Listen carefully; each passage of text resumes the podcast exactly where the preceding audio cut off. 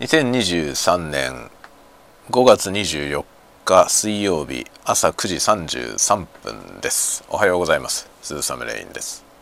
酔いどれたわごトーク、えー、何回目だ？いつもこう何回目かなって分かんなくなりますね。調べてから喋り始めればいいだろうっていう話なんですけど。えー、っと676回目ですかね。676回目ですね。えー、随分長いことやっておりますが676回目皆さんいかがお過ごしでしょうか？今日は水曜日、えー、僕の住んでいる辺りはちょっと天気が良くて気持ちが良いですね。まあ気持ちが良いですねと言いつつ部屋はですねカーテンを閉めているので 真っ暗ですけど薄暗い中で仕事をしております。えっ、ー、とですねちょっと今日何の話しようかなと思ったんですけどあの昨日の晩ねまた動画の撮影、まあ、YouTube の動画の撮影をして編集をしてっていう感じでやってたんですけど、えー、まあ、録音機材をね変更しまして、えー、録音がですねあの32ビットフローティングポイントの録音になりました。でその恩恵をですねまあいろいろ受けられるわけなんですけどあのやってみた感想としてね24ビットの時のその録音した後のワークフローっていうのが全然通用しない。ということが分かってきました。ノウハウが全然通用しません。のであの違うやり方をする必要があるなっていう手応え感ですね。なのでどのソフトを使って何をやろうかなっていうところがちょっとね考え直さなきゃいけないなと感じております。まあ何ていうのかな。全般便利にはなってるんですよね。なんですけどちょっと違うフローにしないといけないのでそこのところをちょっとね一旦あのいろいろやってみて何がベストか詰めていく必要があるなと思っています。結構ねそのナレーションみたいな特にこういうやつこの「酔いどれタワゴトーク」みたいなこういうポッドキャスト的なものを撮るには M2 はめっちゃいいなと思いましたあのその M2 に限らず多分32ビットフローティングポイント録音ができる録音機材を使うのがね多分いいなと思います。で一番簡単なまあ何て言うのかなその32ビットフロートを使って、まあ、そういうレコーダーを使ってあんまり何も考える必要がないのはこういうポッドキャストみたいなあのそもそものダイナミックレンジがあまり広くないやつですね。あのこういうナレーション的なおしゃべりっていうのは基本的にまあ抑揚はありますけどその音量の大きいところと小さいところの差がそんなにないわけですよね。そうするともう単純にねあの適正音量にパッと揃えるのが非常に簡単でで録音時にレベルを調整する必要がないっていう巨大なメリットが生かされると思いますね。なんですがダイナミックレンジの広いものを取った場合にその調整はまあ簡単ではないその一発ではいかないですね。もちろん24ビットみたいにその録音時にレベル設定をミスったら取り返しがつかないみたいなことがないっていう大きなメリットがもちろんあるんですけどこの最初にマイクトラック M2 を使ってこのタワごとを取った時のねあの何もしなくていい感っていうのはあれはねなんかその録音する内容によるなっていうのがちょっと分かってきましたね。で昨日ちょっとねその ASMR を撮るっていうのをやってみたんですけど ASMR はダイナミックレンジがものすごく広いので簡単ではありませんでした 録音した後はあんまり簡単ではありませんでしたね。ただ録音時に気を使わなくていいのはものすごいやっぱりあの気分が楽ですね。あとは F6 の使い方を間違って昨日もまたねあの失敗しました。失敗しましたね。ようやくあのチェックしなきゃいけないポイントがだんだん見えてきました。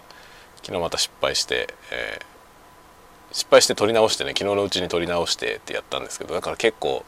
昨日は無駄に時間がかかりました。でその録音したものの調整もいろいろ試行錯誤をしたんで昨日は結構回り道をねしちゃいましたね。ここはねもうちょっとあのいろいろ何回か撮ってみてベストなワークフローを見極めていこうかなと思っています。まあ3回ぐらいやればね多分この方法がいいなってなるかなと思ってますね。あとね最近悩んでるところがあの YouTube 向けの動画をねレンダリングする時にコーデックは何にするのがいいのかなっていうところですね。これをいろいろ迷いますね。いろんなコーデックがこう選べるわけですけどで YouTube は結構広くねいろんなのに対応してるんですけどどれがいいんだろう？どれがいいんだろうね。なんか画質とまあそのなんだろうレンダリング時間とあとできるファイルのサイズのねいろいろなバランスがあるあるわけですよね。もちろん最高画質にすれば何でもいいっていうことではなくてあのもちろん画質はいい方がいいに越したことはないですけどもう何も考えずに一番これがいいぜってやるとものすごい巨大なファイルできたりとかね。でそうすると YouTube にアップロードするのも時間かかるしアップロードした後のその YouTube 側の処理にも時間がかかるんで、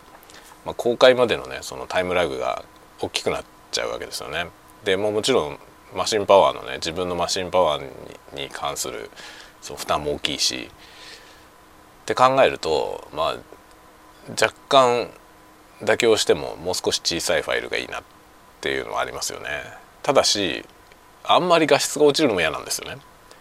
て考えるとどれが一番バランスいいんだろうなっていうのがちょっと分かんないのよね。この辺のなんか比較検討をしなきゃいけないなとちょっと思ってますちょっとこれからねあのそういうことを議論してるサイトがないか検索してみようと思いますけど自分でもねちょっとこう書き出しの選択肢いろいろあるんでちょっとやってみて、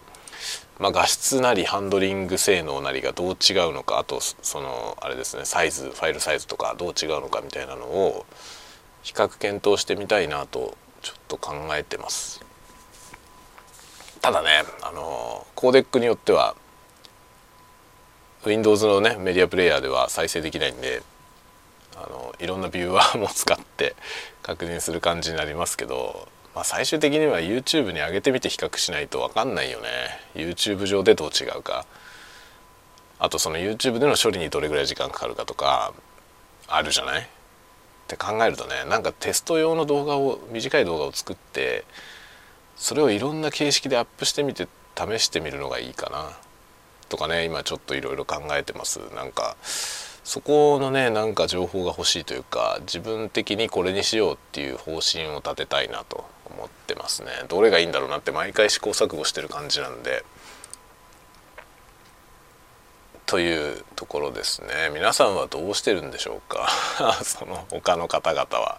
どうしてるんでしょうかとちょっと思います。今ね30分ほどの動画を書き出してみたら、えー、ファイルサイズが 30GB もあるんですね。ちょっとこれはやりすぎですね。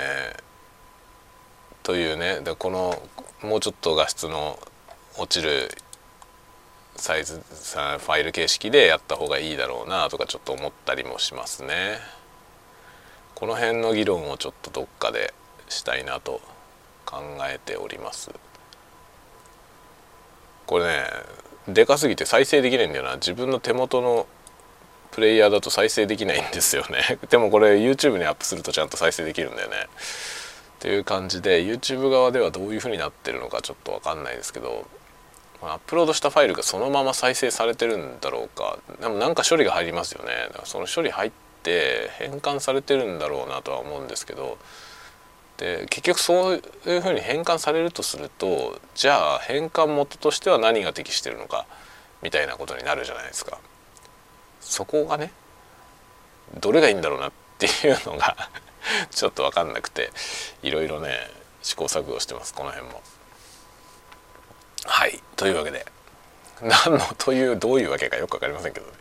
あの相変わらずえー、趣味的なことを楽しくやっておりますではではまた次の卵トークでお待ちしております。またね。